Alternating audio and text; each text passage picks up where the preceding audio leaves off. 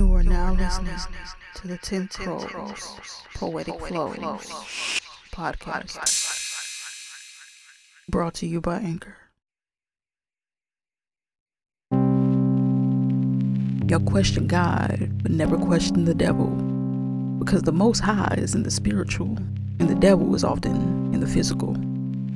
You see these demons every day, and nobody wants to stop and pray and say, Thank you, Yahweh. Thank you, Father God. Thank you, Lord, for allowing me to wake and shake these demons off of me.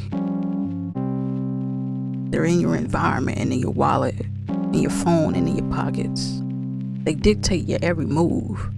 That is exactly why your ass believes every little damn thing on the motherfucking news. But once you choose yourself and choose God and get a glimpse of the view, no other frequency is gonna align as much as God aligns within you. Achei.